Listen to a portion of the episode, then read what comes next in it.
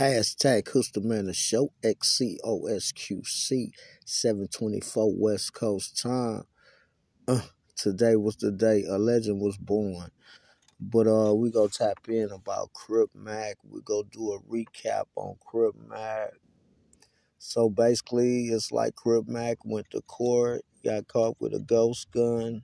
I guess the uh LA County probably CCB, maybe. I think he was in CCB court, and they kind of dropped the case, sort of like a Boosie. Crip Mac just went through the same situation as Boosie.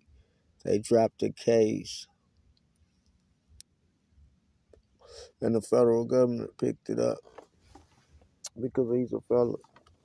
He's a felon. This is his third gun case and I think this is his fifth felony. So the young guy from the time he been blowing up and being prominent and getting his uh algorithm together and you know uh, uh finding his niche in the world in the game uh have been catching cases if you've been following them and paying attention so, you know, the five five, uh, I you know tip my hat to the brother. I hope and and and and wish him well and hope he stay ten toes down. And uh, you know, go ahead and uh take what they go offer him, or you know, just take what he supposed to get without any other involvements or whatever, because this is what you got to do when you expose your own hands. See, so it's like these guys, you know, I thought the industry's supposed to be kind of, you water down it a little bit. I thought in the industry you were supposed to expose everything, but I see now in the industry, in the world that we living in, we got these white people and all these other thorns that's in the world and in our culture utilizing our people just to keep putting them in jail one way or another. So I hope brothers, see, because I'm talking to young brothers right now. I hope you young brothers can kind of, you know, get a message from this. You should get a message from Sauce Walka. You should get a message from Quando Rondo.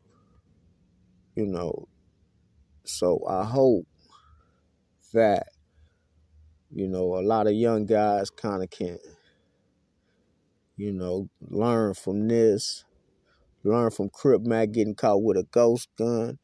He could be possibly facing 10 years for the ghost gun. If there's any murders on the gun, he could be possibly facing some time for that a gang member with a ghost gun, he could be possibly facing some time for that.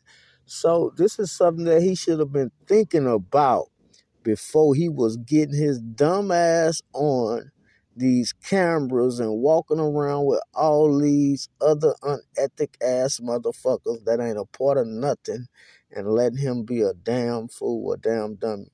Now, ain't nowhere in hell he was supposed to get caught with a gun. Nigga is supposed to be somebody around you with a fucking gun. You know what I'm saying? And not no damn ghost gun. Fucking, you go buy a fucking brand new gun with serial numbers on it. It's like I'm saying, like I don't really get these dudes nowadays in this world. I don't really get what's going on, but I understand it. The average person, he probably been misled, and he's being misled. And long as you continue to let people mislead you or use misleading game, that's why you go forever fall like a dummy, you know. But I wish the best to the loc loc. Stay ten toes down. That's all he could do. You know what I'm saying? Peace.